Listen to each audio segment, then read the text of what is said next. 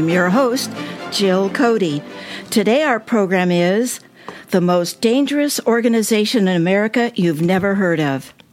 The American Legislative Exchange Council, also known as ALEC, is a pay to play operation in which legislatures, legislators and corporate lobbyists meet behind closed doors to write model legislation that advances a radical right wing, pro corporate, and pro Republican agenda on everything from suppressing voter access and denying the climate breakdown to crushing unions and undermining public education.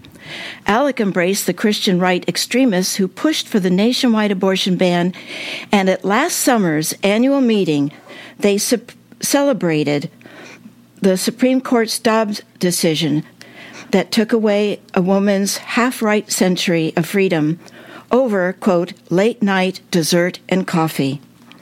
We have big things to do. Our guest today is Viki Harrison. Viki is currently Common Cause's Director of Constitutional Convention and Protecting Dissent Programs. She leads the nonprofit's work on stopping a dangerous constitutional convention that would rewrite the entire United States Constitution. She was she has built successful lobbying campaigns, election protection programs, local ballot measures, published research and reports, and created coalitions for democracy in New Mexico. Viki graduated summa cum laude from the University of Mexico with a degree in women's studies and African American studies. Viki, it is such an honor. Thank you for being our guest today. Welcome to Be Bold America. Thank you so much for having me, Jill. I'm super excited to talk to you and your listeners about ALEC.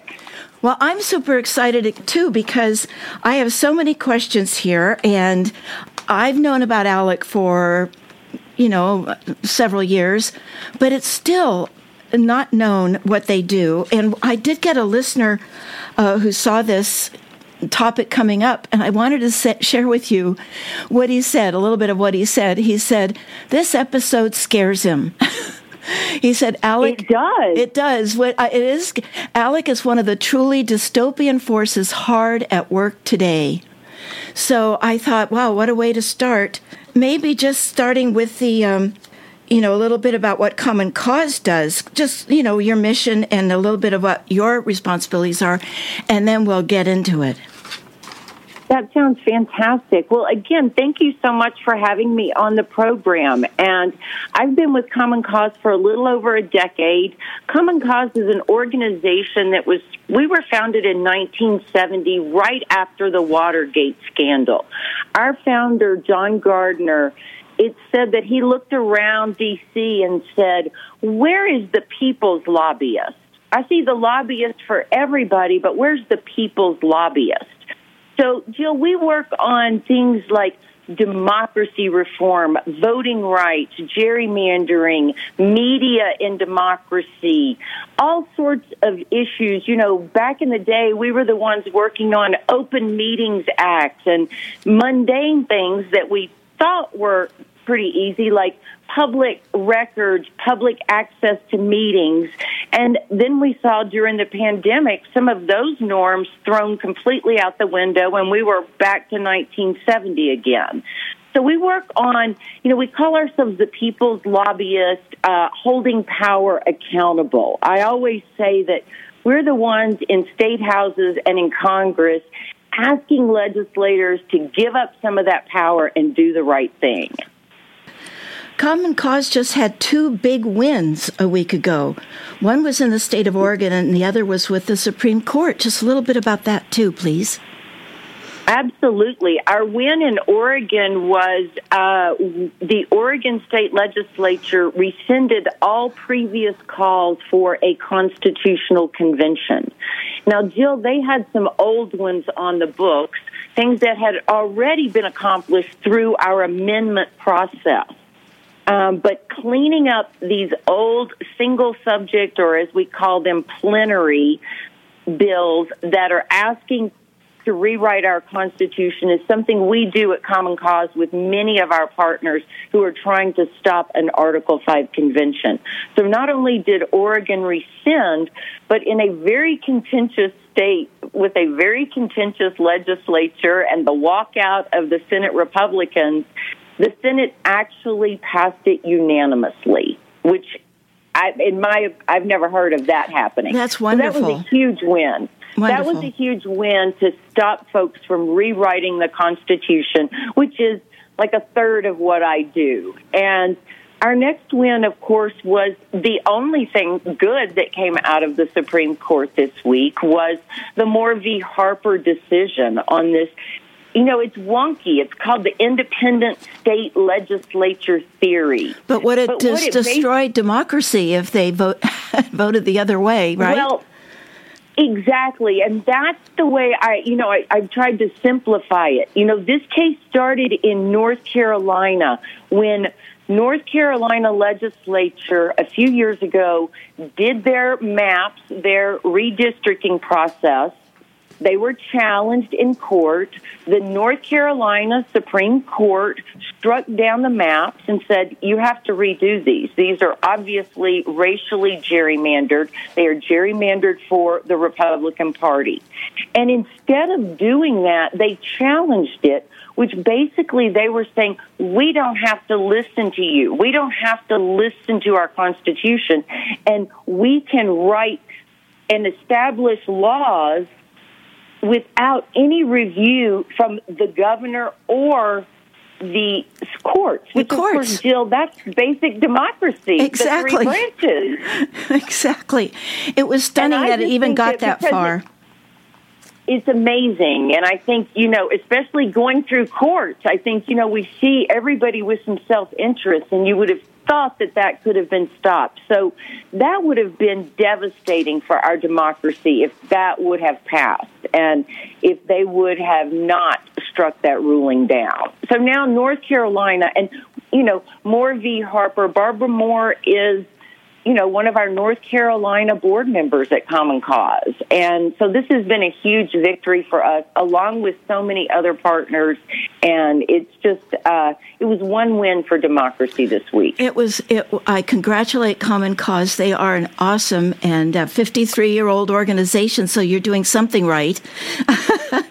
and the next thing is, is let's start, let's start talking about the most dangerous organization in America you've never heard of.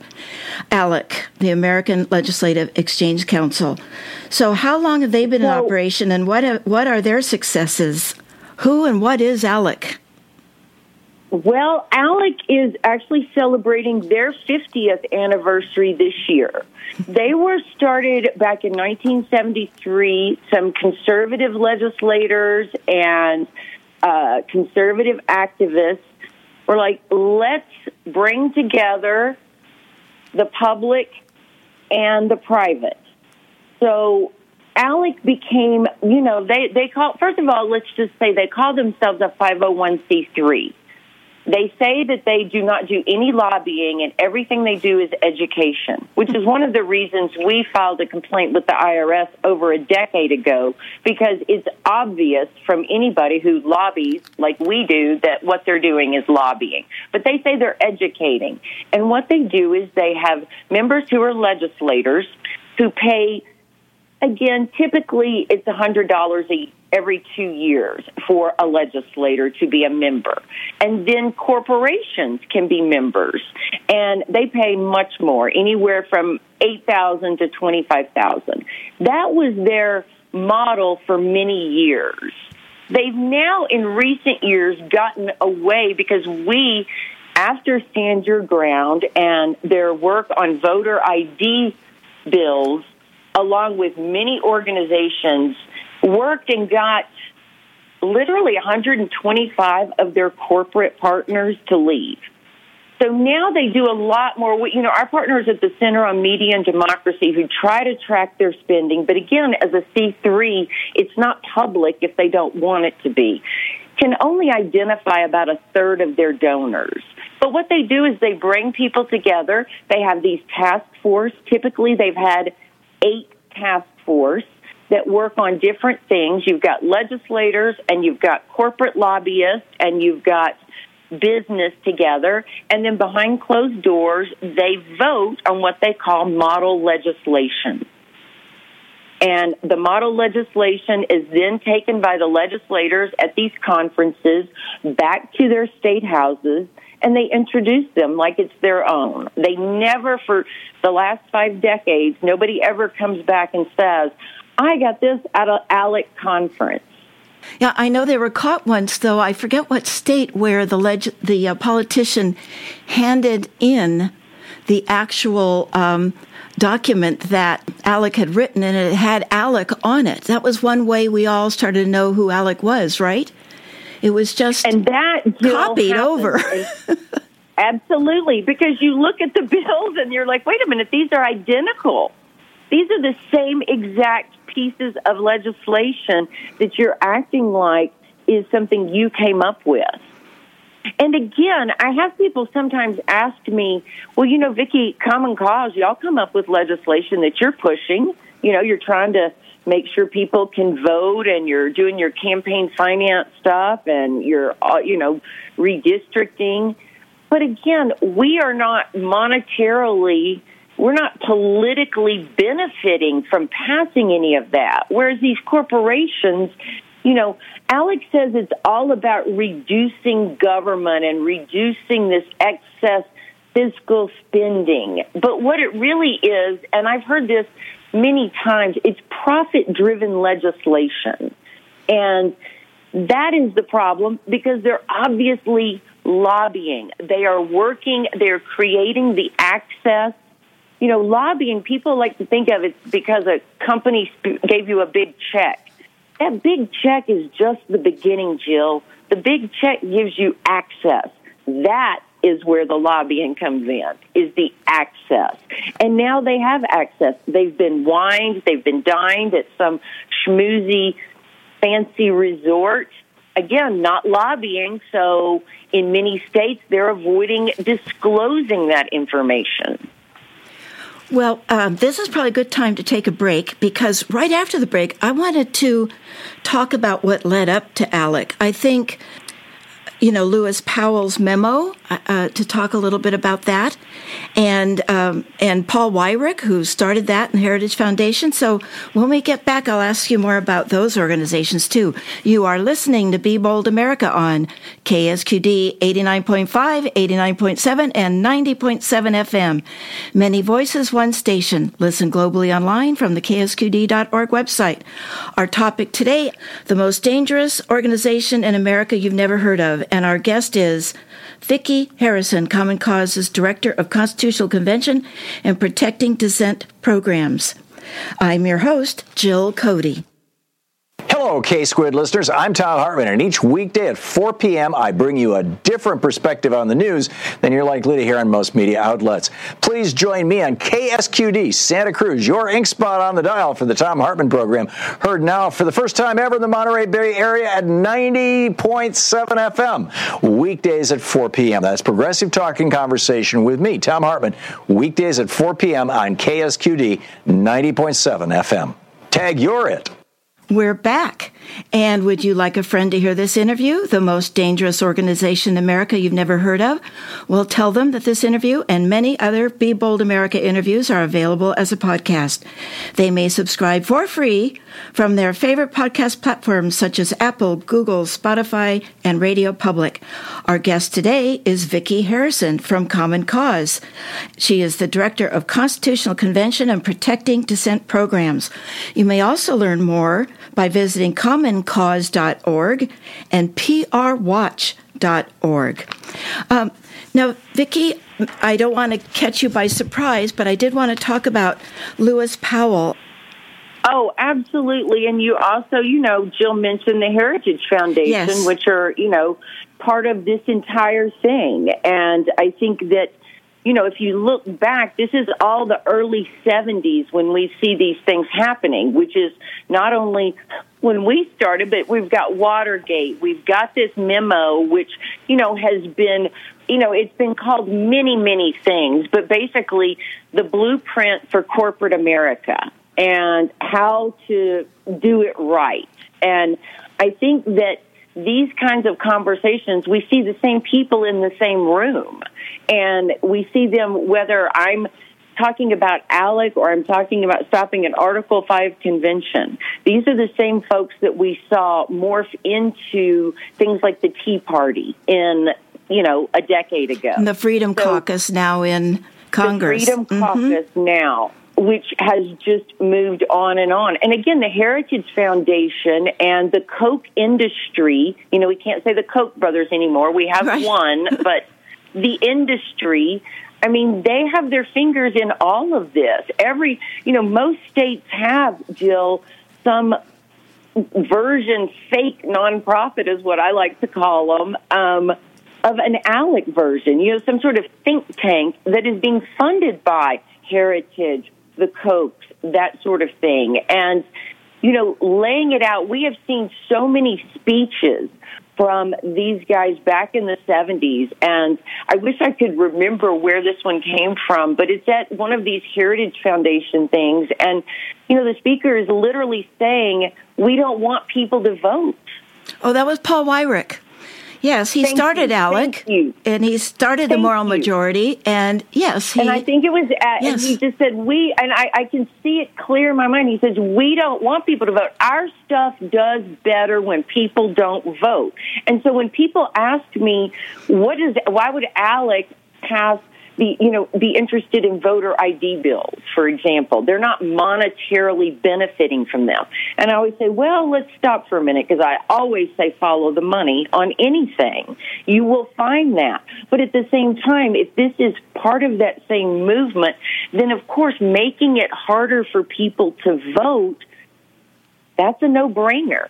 But you know, that's again, you know, when we talk about people not knowing about ALEC, Jill, I think you know, it was a decade ago when Trayvon Martin was murdered. And that's when people heard about ALEC really for the first time. Not people, everybody. Many people knew about him, but really, because not only did we have that happen, but we had a whistleblower at ALEC who turned over a bunch of documents to one of our partners that I mentioned earlier, the Center on Media and Democracy and they turned over almost 900 model bills.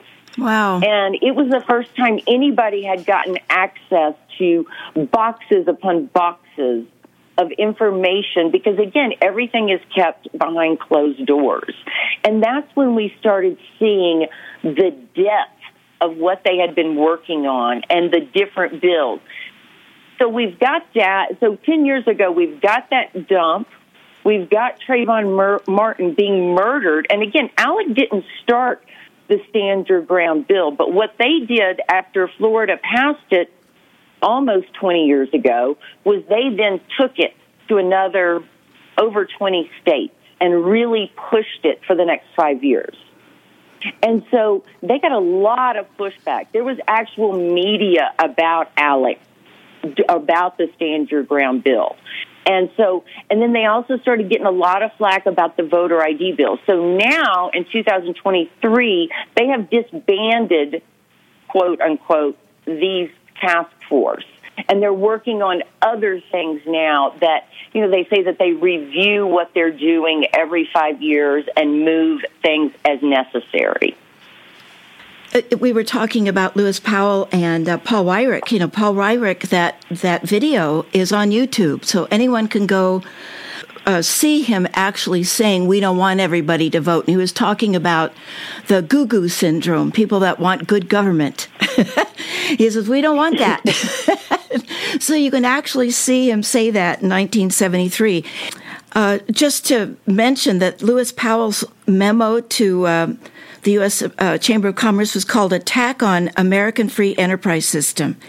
Powell's position was is that business was under attack by communists, new leftists, socialists, revolutionaries, college campuses, pulpits, media, intellectual and literary journals, arts and scientists, politicians, Ralph Nader, and Rachel Carson.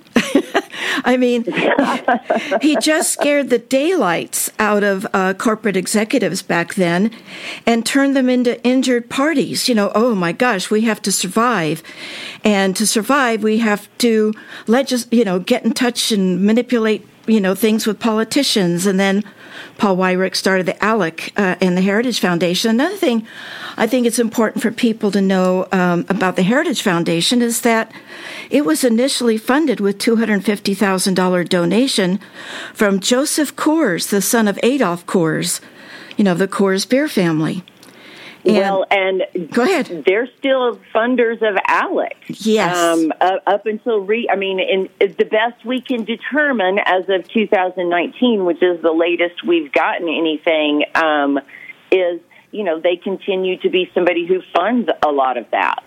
Well, to to say that ALEC is a 501c3 is really an abomination. I mean, well, and that Jill has been my issue with them for over a decade, and one of the reasons I was thrilled that we did file the whistleblower complaint. The problem is, is that we've got so many C3s that are doing this.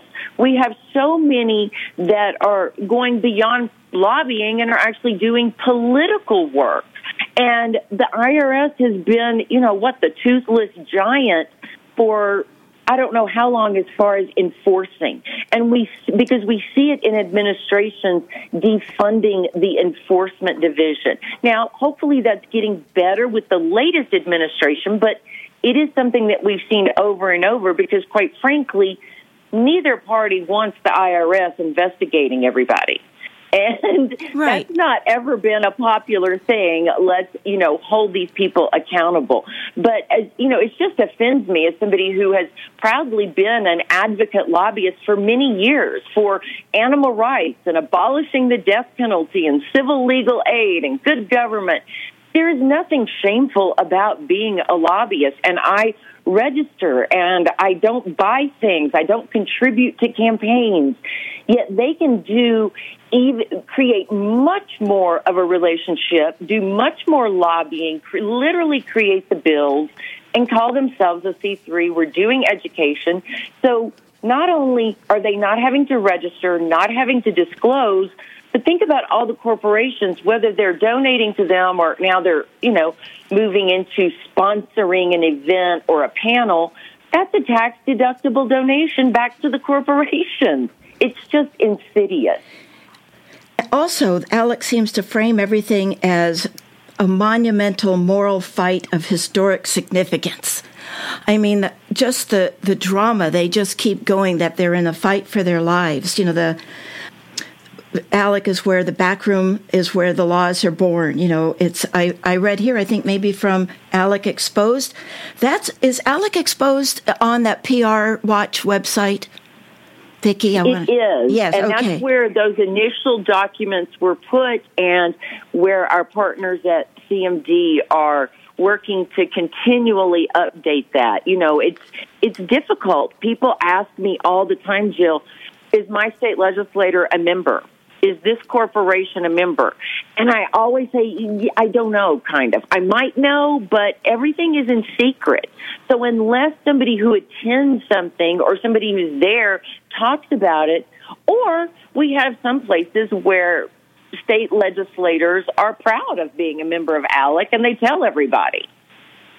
Well, and, and I think. Go ahead. Go ahead. No, I was just going to say, you know, that really is. They like to continually, and you will hear them in every media blitz they do, talk about being nonpartisan, bipartisan. We have members from every walk of the political spectrum, and it's just not true.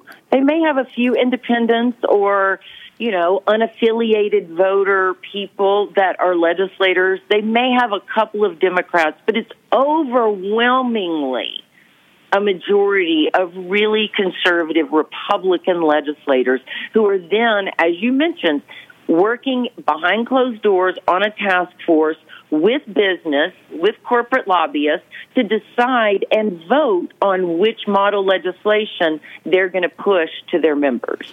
We had this with, uh, so far, we've discovered two Supreme Court justices that have just taken money from billionaires and gone off to resorts and does that happen with ALEC? Do they pay for lawmaker trips uh, to go to resorts to get these ready-made bills? Absolutely. Uh-huh. Absolutely. This is something that they do. And again, Jill, like you just mentioned, most of this country is horrified that our Supreme Court or our legislators or Congress we are not that jaded that it doesn't horrify us that they are taking advantage of their position. They're not disclosing it. You know, I, I used to have some legislators would tell me around campaign finance reports or disclosure, you know, Viki, I'm following the law. And I used to tell them, Jill, way to scrape the bottom of the barrel. Okay? the law is what you have to do. Right. Above the law, there's ethics. And then above ethics is your own morality. What is stopping us from doing better? If I were a Supreme Court justice, I would go above and beyond to restore faith. I would, would I would feel like it was my job to help the American public even think that we had a shred of dignity left. Instead, we see ALEC doing the same thing. We've heard from legislators who've attended conferences for the last couple of decades about the lavish parties and the free drinks and the cocktails and the cigars and, you know, the golf trips and all of that. Well, I, I talk about the law is really the bottom, as you said. It's the final lowest level. And as you mentioned, you, you have ethics, to do that. Morals, traditions, norms, values. That's what our democracy is is um, created on. Are those first? somebody's own uh, character and integrity and trustworthiness and not being um, because of those character traits not being corruptible and then use and and then say well it's i'm doing what the law says it's like what you know you need to do more than that me you have to do more than that. The law, again, that's the base. That's what you have to do and nothing prevents people from doing better. And I think anyone who is an elected official or a Supreme Court justice, that's their job to do the right thing. And I always tell people, you've known what was the right thing since you were in kindergarten, and don't tell me you don't, because I know you do know what's right. Well, in my book, America Abandoned, I talked about anti character. Simply put, you know, you know it's wrong and you do it anyway. you have these exactly. character traits of, of honesty and integrity and uh, as I said, trustworthiness, but and you know that lying isn't being trustworthy, you know, and not honest, and you do it anyway. So it's intentional anti-character. We don't like character. We don't want to have anything to do with that. it just and it's making a choice not to do the right thing yeah. because I, I trust me, every single person before they do the wrong thing they know in their head they're doing it. Exactly. You're listening to Be Bold America on KSQD 89.5, 89.7, and 90.7 FM. Many voices, one station. Listen globally online from the KSQD.org website. I'm speaking with our bold guest, Viki Harrison, who is Common Causes Director of Constitutional Convention and Protecting Dissent Programs. Viki leads a nonprofit work on stopping a dangerous constitutional convention and who is speaking with us today about ALEC, a pay to play organization that writes, in my view, anti democratic legislation for Republican state legislature adoption. Visit commoncause.org and prwatch.org. We will be right back after Jim Hightower's commentary titled The Secret of Wokeness. In Alice's Adventures in Wonderland, Humpty Dumpty scornfully declares that when I use a word, it means just what I choose it to mean. So, what does woke mean? It's become the pet political aspersion that today's kooky right wing hucksters hurl at liberals, but the hurlers would be whopper jawed to learn that it was actually coined by and for progressives. Indeed, it admonishes people to be awake to the dangers posed by hate filled bigots and reactionaries like well, like today's right wing extremists. Surprising historical tidbit the first person reported to have used the word was Huddie Ledbetter, the legendary black blues artist known as Leadbelly. Among his many classic songs was Scottsboro Boys, about nine black teenagers falsely accused in 1931 of raping two Alabama white women. As a black musician who traveled the back roads of the Jim Crow South, Leadbelly warned others to pay attention when in a viciously racist state. Best stay woke, he cautioned. But out of blind ignorance, blind arrogance, or both, today's adapters of the Jim Crow mentality have perverted common sense wokeness into a verbal whip to lash African Americans, immigrants, Democrats, women, LGBTQ people, and all others they don't like. Pretty much everyone who looks, thinks, prays, and acts different from them. How kooky? They've declared librarians, science, Mickey Mouse, and Bud Light to be their evil enemies. Don't be woke, they bark, demanding autocratic, plutocratic, and theocratic laws to coerce compliance with their own retrogressive bigotries. This is Jim Hightower saying, bear in mind that this is no longer a fringe cult, but the mainstream of the Republican Party, including its top congressional leaders, presidential wannabes, and state officials. Actually, you can easily comprehend what these Humpty Dumptys really mean by their don't be woke war cry. Just substitute the word sane for woke. The Hightower Radio Lowdown is made possible by you subscribers to Jim Hightower's Lowdown on Substack. Find us at jimhightower.substack.com. Welcome back. My guest today is Viki Harrison from Common Cause, and our topic is the most dangerous organization in America you've never heard of. Now, Viki, you mentioned that uh, ALEC sort of relooks at its strategies, their plans every five years, and I read that one of ALEC's mission is to combat woke capitalism. What on earth does that mean? It is madness, Jill. so, so, so. one of their latest things, uh, in addition, you know, I mean, they have folks on their, you know, advisory council is what they're now calling them instead of their corporate board, you know, that are part of you know, oil and gas, energy companies. And so ESG, it stands for environmental, social, and governance. And they are simply factors that many financial firms take into consideration when they're looking to invest. You know, do you treat your employees right with the governance part? Do you treat your members right? Are you thinking about the planet? These are things that companies, businesses have used. And they don't like this. ALEC and their members do not like this at all. And we saw it in Texas when the governor there said, you know, we will not invest and will not have any company invest our funds for us if you're going to use these principles. So they have been pushing this anti ESG, anti woke legislation. And it's kind of become a rallying cry for them. And it's so ridiculous because when you look at it, Jill, you have a lot, as you would fully expect, financial people that are on the other side of this issue. You will see, you know, state treasurers and, you know, investment firms saying this doesn't make any sense. This is just one factor we're using and it makes no sense just to cripple us when that may be a good factor to think of. And let's mention the letters again, ESG, because I wasn't really very familiar with the, the phrase of environmental social governance, ESG factors, and that they were against them. You know, they're against the environmental, against the social, against the governance factors, which include diversity and equity and inclusion as business practices. And so they're they're looking which at are important business yes. practices, Jill, yes. and made even more so by two devastating Supreme Court rulings this week. Yes. Think yes. about that. I mean, this is just more of, and this is just saying you can't take that into consideration. And if you do, you can't manage our money. Cripple. And that's what the folks in Texas said. The financial people were like, okay, and, and, this was even if you used it with another client or there was branding on your website that talked about being a decent human being.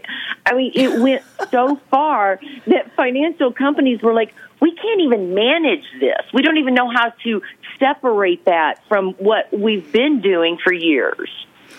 Well, I laugh only because I don't want to cry, because this is taken seriously uh, by many companies, and uh, or they'll try to figure out uh, how to uh, address it uh, in their in their corporations because ALEC is so powerful. And one thing that I don't think you mentioned when you were talking about the difference between what you do and Common Cause does with ALEC is the amount of money behind each of these organizations.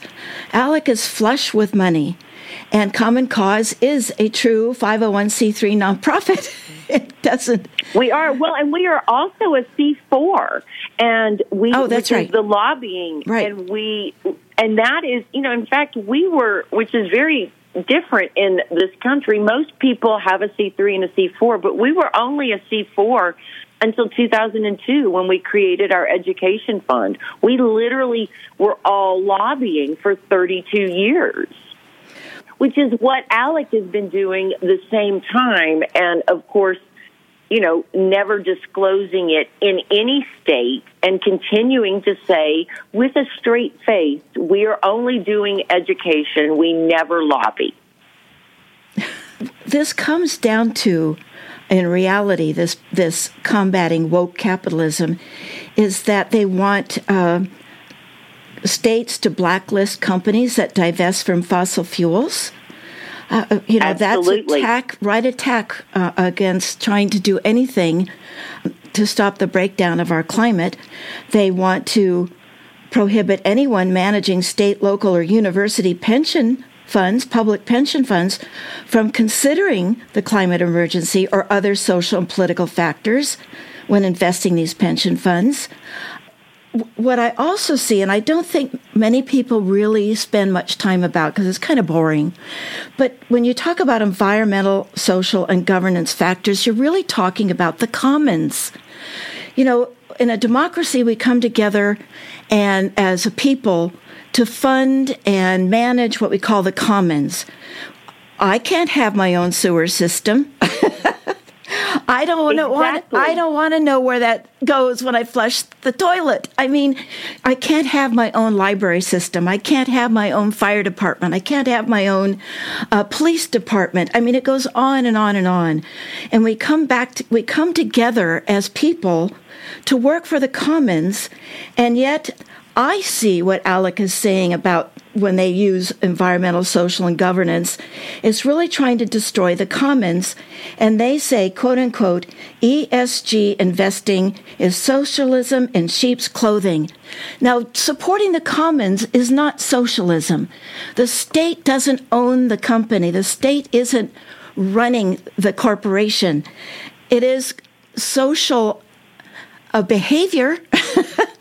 in coming together, but it is not socialism. And this is what drives me crazy is that well, they're the successfully mixing tactic. those two. Yeah, go ahead. Well, and it's the same fear tactics that we just spoke about with the Powell memo.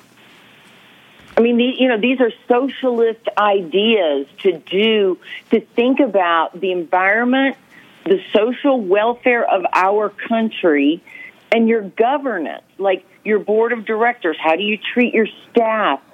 I mean, it's just more. I mean, of course, these are the same people that pushed the right to work laws that worked with Scott Walker and many others to make to try to cripple unions in our country.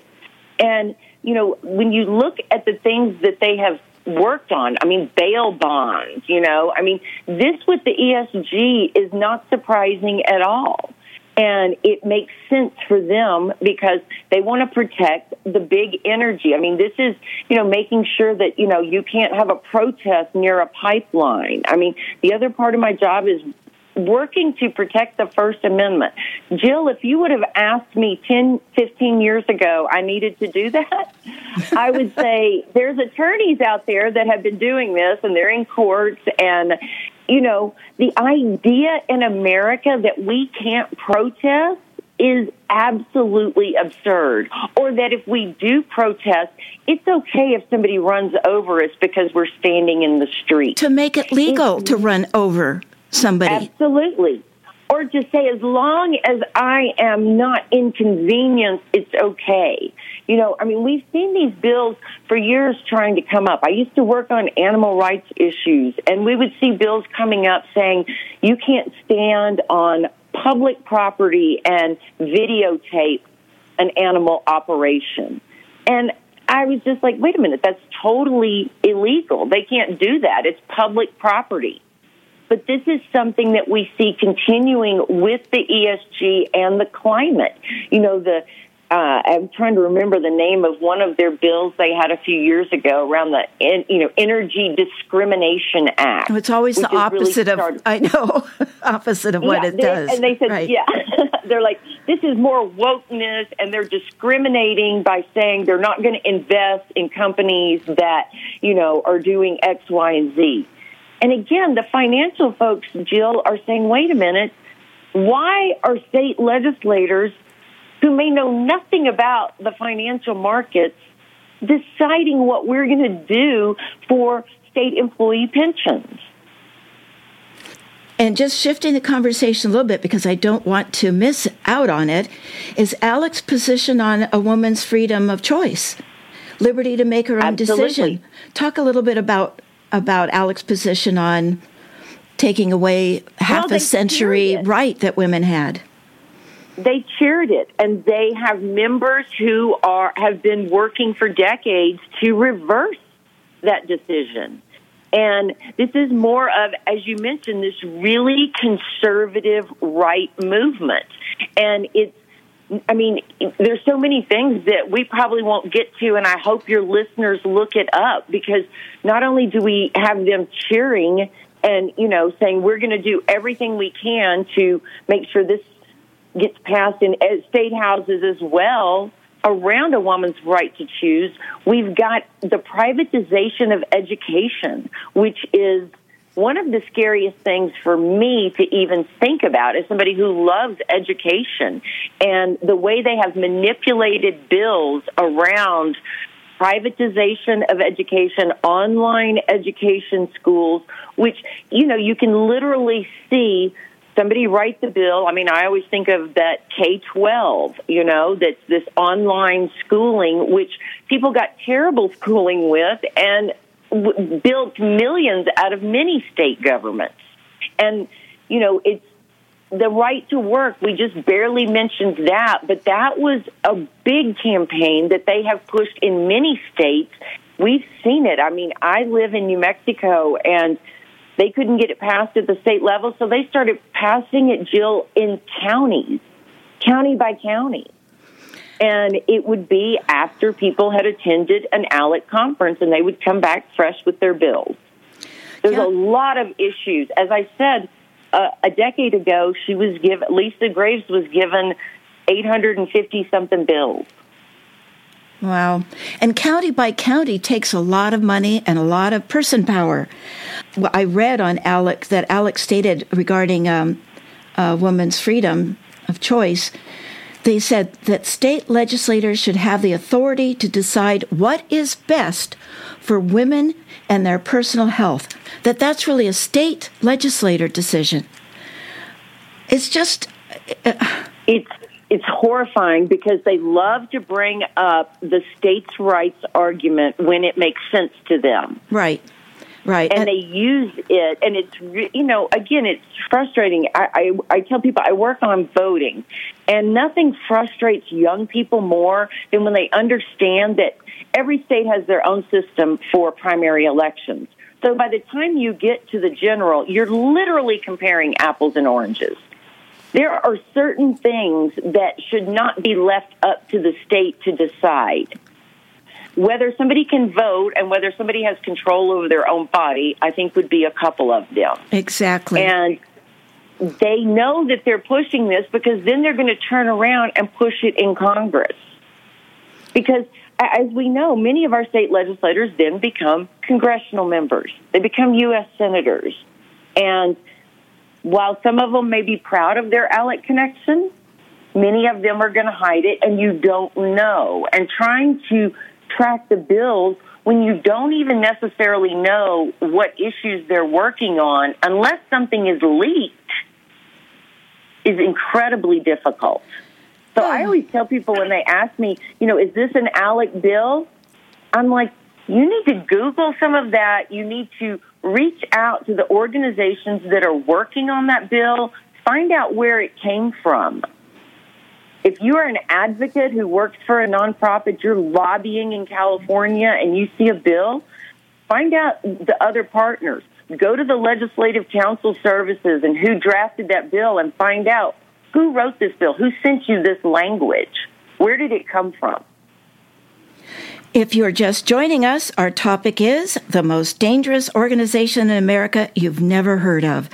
And my bold interview guest is Viki Harrison, Common Causes Director of Constitutional Convention and Protecting Dissent Programs. Viki leads the nonprofit's work on stopping a dangerous constitutional convention and who is talking to us today about ALEC that writes dangerous anti democratic legislation. You are listening to Be Bold America on KSQD 89.5, 89.7, and 90.7 FM. Many voices, one station. I'm your host, Jill Cody. Tune into KSQD at 6 p.m. for State of Mind, hosted by Santa Cruz licensed psychotherapist Deborah Sloss. About one third of people with a mental health condition also develop a substance use disorder at some point in their lives. In this episode, we discuss the complicated intersection of these problems afflicting ne- nearly 17 million Americans. Deborah speaks with psychotherapist Cynthia Knollenberger and Rick, an artist and musician who shares his journey to mental health recovery and substance use recovery. This 2019 interview has been updated with new material and new stories. That's State of Mind this evening at 6 p.m. here on KSQD 90.7 FM and KSQD.org. We're back and we're speaking with Viki Harrison from Common Cause. Now, Viki, what is their end game, or do they even have one? What is ALEC end game? Well, Jill, you know, they say what they want is fiscal responsibility in D.C., that they want I mean, and again, which is such an overlap with my work to stop an Article 5 convention, which the two biggest campaigns pushing that, Balanced Budget Amendment and Convention of States, has that as part of their platform. It's well, tell us more about that, tell us more about the convention that they're trying to so the, put together, and how close are they? Well, Balanced Budget Amendment has 28 states. They need 34 to call a constitutional convention. And the Convention of States, which is the one that Mark Meckler runs, is at 19 right now. And those are the two that are the closest. And, you know, again, Jill, Article 5 in our Constitution gives us two ways to change the Constitution. The first one is the amendment process, which people know about. We've done it 27 times. The second one is called a constitutional convention, which if you can get 34 states to call it, you have a convention and then it has to be ratified by three quarters of the states. That has not happened since the last time we since we wrote our Constitution. 1787 is the last time that was done. And the guys that sat down and wrote our Constitution, Jill, threw out the rules they themselves had just created. So the idea of a constitutional convention for common cause there are entirely too many unknowns. It is it could be a runaway convention, they could change the rules. Who are going to be the delegates? There's nothing in Article 5 that mentions who does Congress have a role once they call it? The courts are not mentioned. What could happen? Are we going to have one delegate from each state? Once they get there, can they propose anything like they did when they wrote our? Con- I mean, there's just so many unknowns, and we. I mean, we've got people across the political spectrum that are against this. Even though these two major campaigns currently are being run by primarily Republicans, we have many Republicans in this country who are staunchly against an Article 5 convention, which we just saw in Oregon when every single state senator voted to rescind previous calls. So it's a wonky issue, but it's a dangerous one. We have a board member, former board member at Common Cause, that says about an Article 5 convention, why would you set your house on fire and then pray the fire department got there in time? Which because we just yeah. don't know. There's so many unknowns.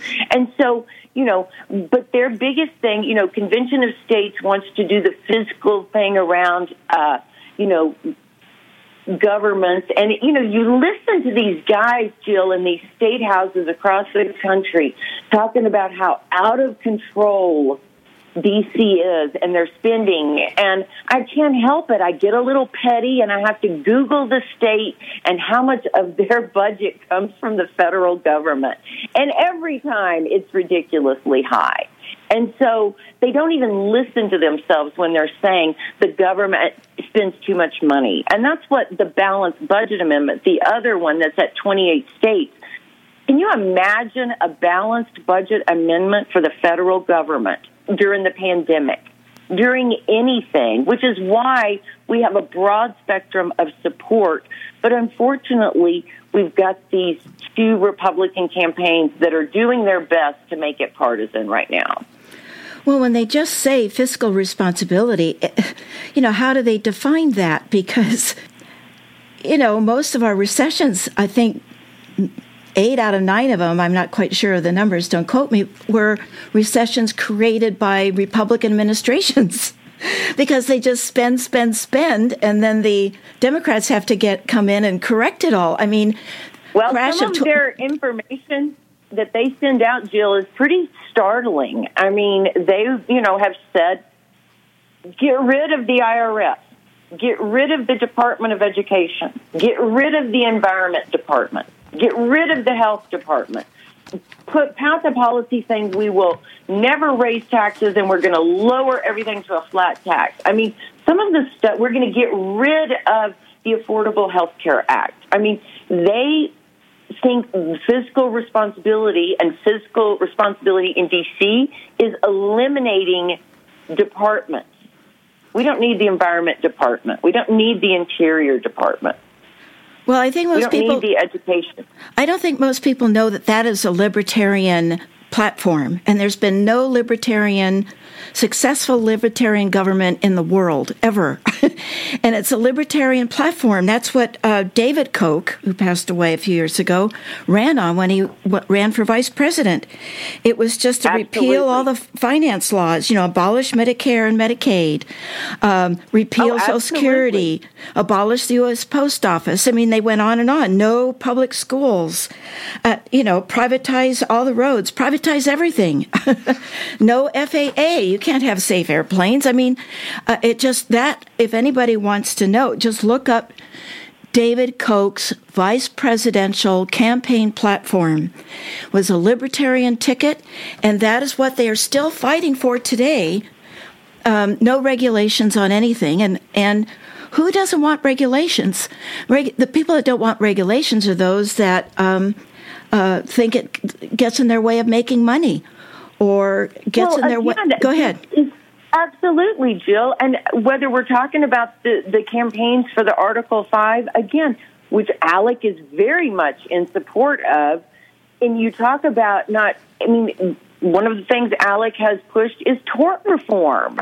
I mean, they have pushed, you know, private prisons. I mean, it's all about the bottom line and what they're going to make out of it. I mean, it's just a matter of getting, making to me, I, it's like everything that is a current government service, something that we can rely on for the common good, would be taken over by business, by private interests, who are then going to turn around and make money off of it, which we have seen with whether we're talking about bail reform or private prisons or any of these things.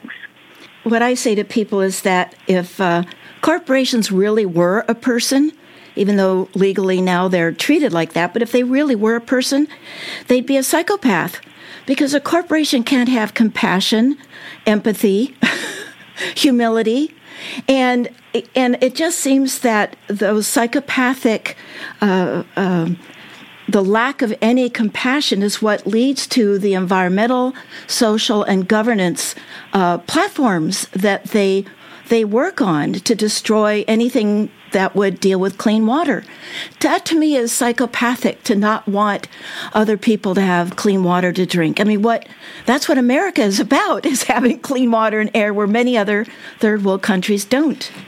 So, in this last minute, just what do you think uh, listeners could keep doing, stop doing, and start doing to help your cause and common causes cause? Oh, uh, isn't that great? I think, Jill, that what people can keep doing is keep being engaged, talking to their friends and family about issues that matter to them and getting them engaged. Nothing convinces somebody else to get involved more than a friend or family member. And stop doing, I don't really know. I think there is, I think we're all doing our best post pandemic. So if you're doing something that's not healthy, I'm going to raise a glass to you and say keep doing it. Mm-hmm. But what you could do in the future is make sure that you reach out to those nonprofits that are working, whether they're doing it in Congress or in the State House in California. Get involved. If you care about immigration rights or women's issues or whatever, education, find those organizations that are doing that work and get involved. Find out how to stop ALEC before it becomes a law in your state. Well, and you'll find too that um, uh, getting involved, you meet new people, you have fun, you you get included in other groups, and it really gives life a sense of meaning. Viki, thank you and for being our bold. Needs- yeah, Thank you. We for- need volunteers. yes, everybody needs the volunteers. Thank you uh, so much for being our bold and impressive guest today. I'm so grateful of your time, and it was such an honor. Thank you, Viki, for joining us on Be Bold America today. Thank you for having me, Jill. And I want to remind listeners to visit commoncause.org and prwatch.org. What's up next on Be Bold America? Please join us on Sunday, July 16th, when friend of the show, Thom Hartmann, returns for his fourth visit. This number one progressive talk show host will be telling us about his most recent book, The Hidden History of American Democracy. Democracy is the default state of virtually every animal species on Earth, and humanity is no exception. Only with the power of great wealth, control of media, or the force of arms and technology is it overcome by dictators, popes, and kings. In Thom's powerful sweeping history and analysis of American democracy, he shows how democracy is the one form of government most likely to produce peace and happiness among people. Now our democracy is is under targeted threat. So, how do we save the longest lasting democracy in the world? Don't miss The Hidden History of American Democracy with Thom Hartmann and join Be Bold America on Sunday, July 16th at 5 p.m. As a reminder, Be Bold America is available as a podcast. Now you may listen to the show anytime for free by subscribing to Apple, Google, and other platforms. I want to give a special thank you to Be Bold America's program engineer, Eliza James, and to our station's program director, Howard Felstein. You are listening to KSQD Santa Cruz, Prunedale. Many voices, one station. Listen worldwide online as K- at ksqd.org. Stay tuned for State of Mind with Deborah Sloss. My name is Jill Cody, and thank you for listening to Be Bold America. Until next time, keep, stop, start.